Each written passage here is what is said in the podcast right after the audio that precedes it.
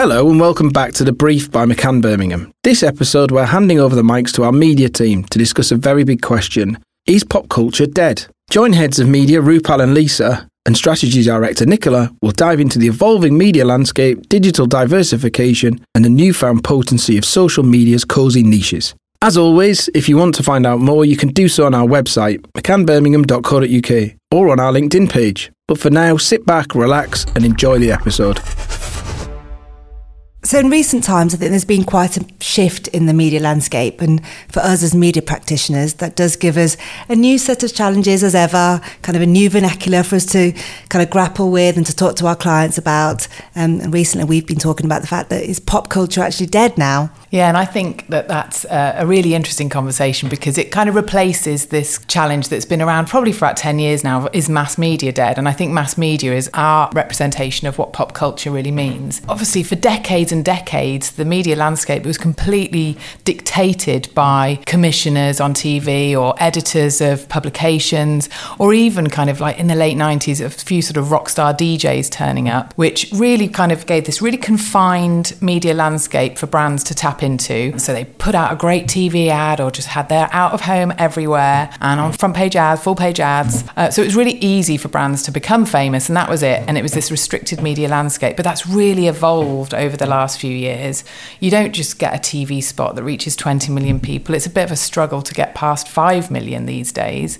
But I still think that there's a real role for that mass media. Uh, it's just it's how it's balancing with the advent of digital. That's obviously when everything went a bit crazy. Obviously, Ruepal, you know yeah. so much about that. I think with the internet, and particularly YouTube and then social media platforms, like brands then had to compete with not just other advertisers, but with kind of funny cat videos, you know, and then things that were going viral and people's own authentic content as well. And it's yeah. really like, yeah, the landscape's become hugely fragmented um, and it's given other opportunities, really opportunities as well for brands and advertisers to do something a bit more different, yeah. a bit more authentic. And I think at the beginning they probably thought that they could do that mass job in digital. Oh, you can do a homepage takeover on YouTube. That, that's triggering me, girls. Job. It's triggering me. Remember when we used to get briefed of can we have a viral campaign? Yeah, yeah. yeah exactly. and you sometimes even get that, but it's just not that that isn't the landscape we're living in because audiences actually now they can filter out things that they don't want to see. They don't, you know, they almost become blind to some of the big homepage takeovers and yeah. unless they're truly creative. Um, they can choose their own preferences, what interests them, yeah, what people do they want to follow. It's much more curated now. In the past, it was obviously dictated by what the landscape was. It was a limited and finite landscape, whereas now now it's so much more fluid and uh, consumers are curating in the, the way they want to, to perceive the brands and the content that they're choosing. And from a digital perspective, the platforms and the algorithms allow them to do this as well, you know, to keep them kind of on that mobile screen or on the desktop screen. They're not just having to look at the big screens anymore. I came across this really cute um, phrase um, or term, which I really like because I think the internet can feel quite cold and it feels like we we've got these really big technology giants that, you know, is it ruining society and kind of ruining um, our ability to sort of like connect. And I came across this term which I really love called um, it's called cozy niches, and I think that it's just a really nice human sort of way of looking at what's going on in the digital world where people are connecting with each other over like-minded um, interests or passions. Yeah, little safe spaces and safe, and that's exactly yeah. it. It's the safe space and it's that coziness that really feels like you're in a really protected community. And I think the word community is getting used kind of over and over and over. And has it lost its potency a little bit, yeah. or is it really earning its potency? Because so many brands want to either create a community or have previously wanted to create communities by just getting a vanity like or a vanity follow when actually it's really about how do brands um, deliver that value exchange when they go in, into these cozy niches or yeah. these niche nets and the likes of you know like I reddit think, I think that cultural potency absolutely still exists courtesy of the mass mass channels or mass uh, formats and content. So if you take something like Succession, that's got huge cultural potency at the moment. Yes, it's not necessarily delivering five million viewers, but it's got a real, obviously earnest TV following. Actually, probably more than many shows of people mm. wanting to see it on that day that it launches. But then you've got the catch up. But it has its own sort of communities that evolve off that, that that off uh, off those spaces. So it has its own HBO podcast podcast, but then it's talked about in other conversations like, you know, Kermode and Mayo talking about it, and all of those. Uh, I mean, everyone I follow on Instagram, I think, was watching the Succession um, finale and had so much to say about yeah. it. But then you've got the really like little tiny little groups off yeah. the back of it that are probably I don't know called Roman's slime puppy, uh, just because they're so into the show and they really really want to. And I think that's the cultural potency that you get from mass media. It has to start in yeah. that big space in order for it to then have the richness of those communities that come out the back of it. I wonder whether the pandemic has accelerated that as well, like with these cozy communities. You know, people weren't actually able to see people in real life and their friends, and they created, you know, went out and found sort of their own virtual communities and hubs, and people. You know, we spent a lot of time, yeah, watching things on TV, series. I mean, I watch more TV than ever, like during the yeah. pandemic, but also then connecting with people online, yeah. finding new people to follow, new influences, and finding new interests and interests, kind of discovering interests, yeah. kind of new passions and things, and and realizing that you know while that might not be very mass or very um, popular within your kind of usual kind of connections, then there's a hell of a lot of people out there. So, um, yeah, like knitting interest. is, yeah, exactly. like, you know, knit talks, and um, there's this really cute little platform, or not little, called Ravelry that's all about just knitting and crocheting. but, you know, an example of one of these cozy niches. Yeah, things that are meaningful to people. I mean, there's a whole movement for me personally. I was a working mum, you know, just lots of influences. Things like Mother Pukka, like she was doing her podcast, and then, you know, the Instagram following, and obviously now I think brands are picking up on that and obviously working with these people, but um, you can filter out the stuff that's not important to you and actually things that are valuable and meaningful, useful and entertaining, I suppose, um, in, the content that's being created yourself really. We've all got access to really amazing tools to be content creators in our own rights as well. So when we think about the likes of um, canva um, i became a huge canva user in um, lockdown and i was i paid premium so that i you know i think it was 10.99 a month just because i wanted to create. All of a sudden overnight I could be a designer. You know, I can't use Adobe Illustrator, that is way outside of my skill set, but I was producing content that looked as good as if you know one of our designers upstairs could have like created it. And then you've got the likes of the tiktok suite or you know you've got content creating going on in roblox or there's just a huge democratization on actually the capability and people creating really high quality content, which is obviously really challenging for our brands because brands have always created yeah, really high quality exactly. content yeah, yeah. and it's much harder to now to stand out. and we out. can't dictate it anymore. And Not I think that that's a really interesting point when you think, obviously at UM we always talk about future proof and we talk about now and next audiences. And if we're thinking that people are doing this now, and if you, especially if you're talking to like Gen Z audiences and, and brands who are always going to target that kind of age group, and you think about their audience now, let alone the people who are going to be coming up later on, it's absolutely critical that we understand their mindset and how mm. like their behaviors towards brands and towards content so that we can know what's going to happen in the next 5 or 10 years. I mean, we don't have a crystal ball, so it's impossible, mm. but you have to really understand and respect I think those niche communities and not dismiss them as they're too small to be relevant because absolutely they're they're, they're, they're important now, but they're probably going to be even more important, or they might be the beginning of the next bit of cultural potency in yeah. five five years' time, as they will no doubt like proliferate and and increase in their importance. Yeah, definitely. We we were talking about me about sort of like that shift from that mass kind of one to many approach through, through to um, your cultural mavericks of that one to a few, and then through to um, you know one to even a fewer in these niche nets, and when we look at sort of like where there might be you know um, comfort for our clients in terms of where they play in those three areas we've got brands that have built themselves up on that one to many and i think that most of our brands now are quite getting quite uh, most of our clients sorry are getting quite comfortable embracing that oh we need to work with influencers or we need yeah, to engage yeah. content creators to kind of have that build that partnerships because honestly, some of the content that I see that are getting created for the likes of, you know, really high,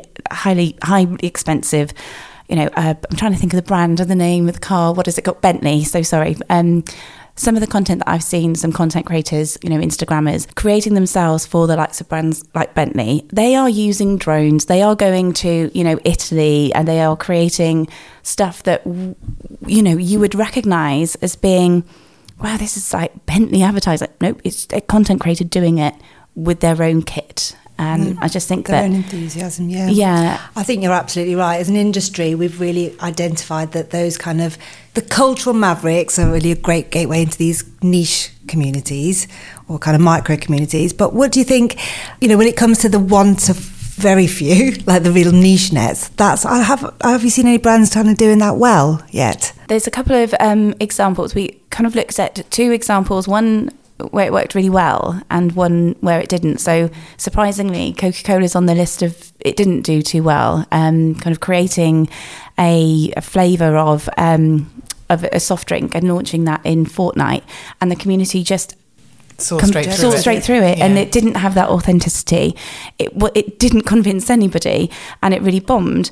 Whereas the likes of Levi's back in um, 2021, so a couple of years ago, did the Levi's Music Project and engaged Discord communities, and so it's all about kind of artists, music projects for artists by artists, and that was amplified on the likes of YouTube. It went across Instagram, had much more authentic value exchange with that community, with the brand, and it had sort of like delivering on truly what Levi's has always been about, which is part of that music scene. But also, you think of how they use, like in the early 90s or mm. eight, late 80s, I don't know, I don't want to say how old I am, but I just remember Levi's ads were something that you almost looked forward to the new Levi's ad because it was the best thing to see on TV. Exactly. jeans in the laundrette. and the soundtrack and Flat Eric. The soundtracks, exactly. That is the ultimate in cultural potency because the, whatever whatever song was on the Levi's ad went straight to number one, and you recorded yeah, it on Sunday night on your yeah, on your, ta- your, tape deck. I don't know what you're talking about. that as a brand, Levi's are still doing exactly. the,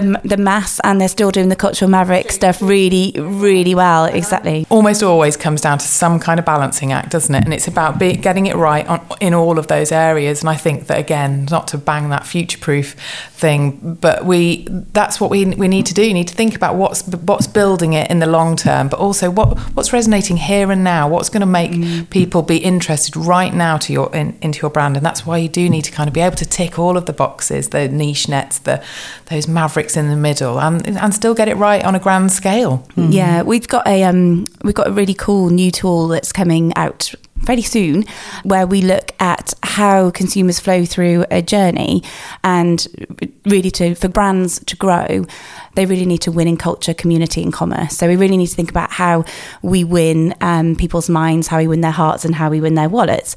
And what we're now able to do with the new 3c profiler tool is we can objectively look at the weights and the effects and how successful our clients are, but also our clients versus the category at how well they are landing in culture, how well they are building community, and how well they are winning at that commercial sort of um, yeah. in the battleground of, yeah. of, that commercial win. And being able to sort of objectively look at that and evaluate and measure where there's strengths and weaknesses, then that really allows us to think about what that comms task is and how we tap into all of the different sort of uh, channels that we have available to us. Because, of course, like you said, Lisa, mass it isn't isn't dead. We just need to make sure that we're measuring the success of those mass connections in the right way. So yeah, it's I I'm excited for the change. I'm always excited about the change. That's why I love working in this industry. you you love things like this, Nicola. You always do. But I think exactly you're exactly right because uh, we have to have those kind of tools that will validate the decisions that we make that make it feel less risky to try these new things. But also, I think the really important thing is thinking about the KPIs and the measurement because we had very clear KPIs back in the day because it was basically a numbers reach. game. Just get just get a load of reach, and that's changed. Digital brought with it so many things you could measure, and everyone's like, "Oh, digital's amazing because it's so trackable." We were tracking everything, but actually not necessarily asking why. Oh, you can go really granular. You can really really target do we need to? Is that the right thing? And I think we need to ask those questions because in order to be effective, we need to know why we're doing all of these things. What what's the problem that we're solving? If I ever ever have to talk about a click through rate being good when it's under one percent, I'm literally like, just, just, can we please stop? Can we just stop talking about click through rates, please? Because as a measurement of success, how is how is it successful? Exactly. Such low interaction and engagement. But and it's about being future proof and making sure that we've always got the most kind of responsible metrics yeah. um, in place. I think that's a really good word actually, and it sounds quite a boring word, but it really is exactly the right word because ultimately we're doing all of this to make businesses grow, to make businesses improve future-proof. and future proof, yeah. mm. and that responsibility is really really important because we're dealing with big big budgets a lot of the time, and even if they're you know modest, they're big and important to the brands that yeah. we're, we're working with, and we need to be really responsible over how we're how we're spending that money, how we're reporting on it, and what we're doing what with that KPI for the next is, time. Like you say, yeah, because we've said we've all identified that the you know, media is fragmented. So actually, we shouldn't be just sticking with those few kind of measurement metrics that we're looking at, the same ones for every single campaign. Just because it's digital doesn't mean we need to look at click through rate, yeah. viewability, impressions. You know, we need to think about what is it, what we're trying to do with yeah. that particular campaign. Who are we trying to reach? You know, what's the most what's valid metric and responsible metric as well. Um, that's why we've been talking a lot, haven't we, about attention with our clients and actually building on that and what's our attention matrix that we look at and how do we diversify that depending on the channel that we're on as well. Yeah, because I think all of these uh, all of these areas have got their own way of building that attention and and generating attention with with our audiences and again, if I'm if I'm here to champion the mass channels, obviously you've got the those video formats drive the greatest emotion, and that's been proven. Econometrics and that kind of modelling that our analytics team do will always prove the the value in those big fame driving um, experiences. But but it's now I think it is now about how that translates and cascades through those other areas to to, to engage with people that are going to be the brand's ambassadors in future years and that's that's what we need to be thinking. And i think audience planning when it comes to, to mass at mass reach was we had a danger of not being sophisticated enough because it was there and it, it, we, we knew we had that guaranteed volume of numbers. There was a danger of that throw mud and see what sticks and you knew that you'd get a large large swathe of your audience but you were really getting a large swathe of any audience. And that's when we started talking about wastage and worrying about inefficiency which was a problem that i think digital kind of came along with a potential to solve for us. Yeah, I think with digital, I mean, it did in that we could be a little bit more nuanced and targeted in terms of the audience, but I think in the early days, it was almost a case of, okay, it's less expensive than being on TV or on a cinema ad. Um, there's loads of scale available. So let's go out and buy a homepage takeover. Uh, and then it evolved, you know, and to be much more kind of targeted. And there was loads of targeting opportunities, like based on, because obviously with the advent of cookie, so you can look at people's um, demographics and target by content and context as well. But I do think that, that there was a point then that we just became too obsessed with the targeting opportunities for digital and became really hyper targeted to a point of being almost a little bit meaningless and actually not that effective. I think the Byron Sharp challenge, um, which, gosh, when was um, How Brands Grow? Is that about a decade old? I think yeah. probably. I think when Byron Sharp came out with the provocation of, you know, we have to go after light buyers, medium buyers, and heavy buyers. So it's almost segmentation is dead because you just need to target everyone. And it, I think it really challenged our practitioners in media because we had swung away from doing what you were saying, Lisa, in yeah. terms of just just put mass reach stuff out there and hope that something sticks. And we became really sophisticated. We started investing heavily into, um, you know, beautiful audience segmentation profiles and really thinking about um, the nuances of different people. And we might have had, you know, segments of you know 14 different profiles of people because we didn't want to have any wastage we wanted to minimize wastage and digital allowed us to be able to tap into these the, you know these more uh, well refined and defined audiences. So I think when we were all challenged as media practitioners to think, don't do that, just go back to, to doing, let's, t- let's target everybody. It's all about light buyers, medium mm. buyers, and heavy buyers to, for Make Brands Grow. And now I think that we're being challenged again, rightly so, in thinking, well, where is the happy medium? Because um, Byron Sharp also challenges us to think that loyalty doesn't exist. But what we're seeing in these niche nets is that loyalty hugely Absolutely. does exist. And actually, there's a real art in being able to understand the value exchange that's happening in these communities. You know, whether it is fandoms, whether it is um, geek sort of like interests. Are you a member of a fandom? Question, girls. Are you, uh, ladies? Are you a member of any fandoms? I don't know how super niche. I mean, I uh, I love Harry Styles. Does that count? that is a huge yeah. So that is a huge. So the the Harrys. Similarly, I would say that my like craft and Harry Styles are the two sort of cozy niches or the niche nets that I uh, personally participate in.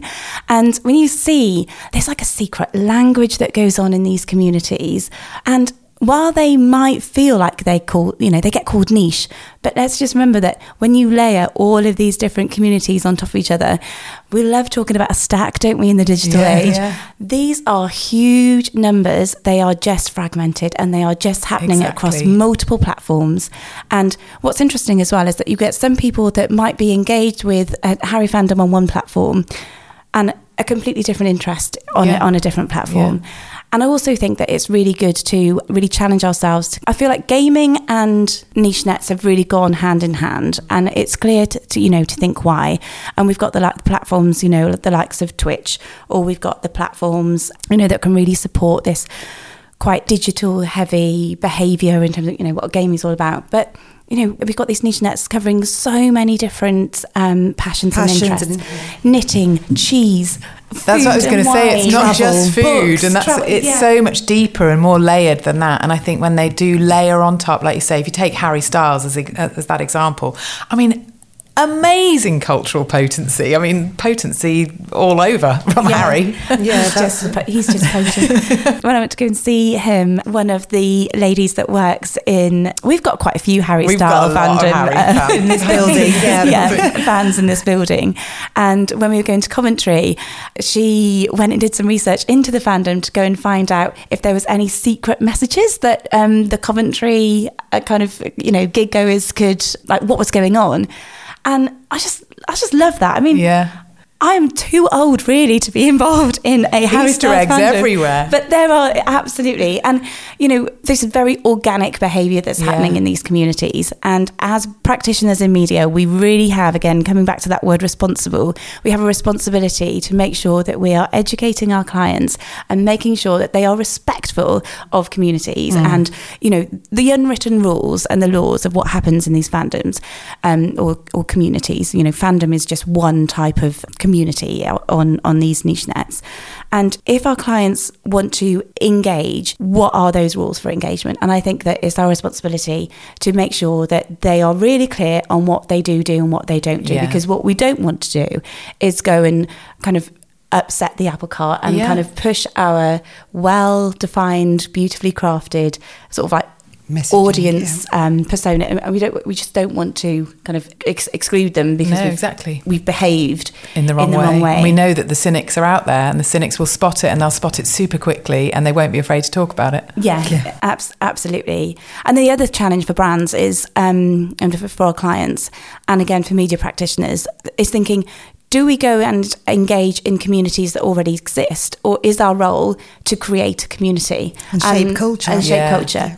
And I think that again, looking back, you know, these are this, these are uh, kind of the same conversations, the same topic of conversations that we've had in a, for a long, long time in advertising and communications. You know, do we build things or do we go and partner with existing media brands? So I would say mass media isn't dead or pop culture isn't dead. There's always an evolution. There's so much to take in from this whole conversation, but if there are three three key areas to wrap up, I suppose that the first one has to be, as it always is, we always have to start with consumers and understanding our audience. And if we don't understand our audience, have that really sophisticated segmentation, we still need those more than ever because we have to understand our high value audience. Who is our high value audience, and how do we play with them? Uh, at mass. How do we play with them in that more intermediate space as well as in the more the, the, those niche environments? And we that's why the segmentation is so important is to understand the really like intimate details of their lives so we know ha- what their what their truly most important moments and places are and the conversations that we can be part of. And i think that yeah that second point would then be where do we communicate with them and what what are the environments? And again that absolutely hinges on knowing the audiences and being really comfortable in our own of the landscape that we we know the big places to play in but we've got that eye on what what's next and where where are the new platforms that we might be able to play and how to play with them And then that final point, I think, Nicola, you talked about community, and that's so important. And that value exchange between a brand and the people within the community, making sure we don't cross the lines um, and kind of engage the cynics, but make sure we've got a really truly meaningful role to play, whether that's just as being a brand in that space or through a deeper partnership. But that meaningful role is so, so critical. So, uh, yeah, I think that was a really, really great conversation. So, thanks very much, Ruepal and Nicola. I'm going to go and listen to Harry Styles now. Oh, I bet you are. And thanks everyone for listening.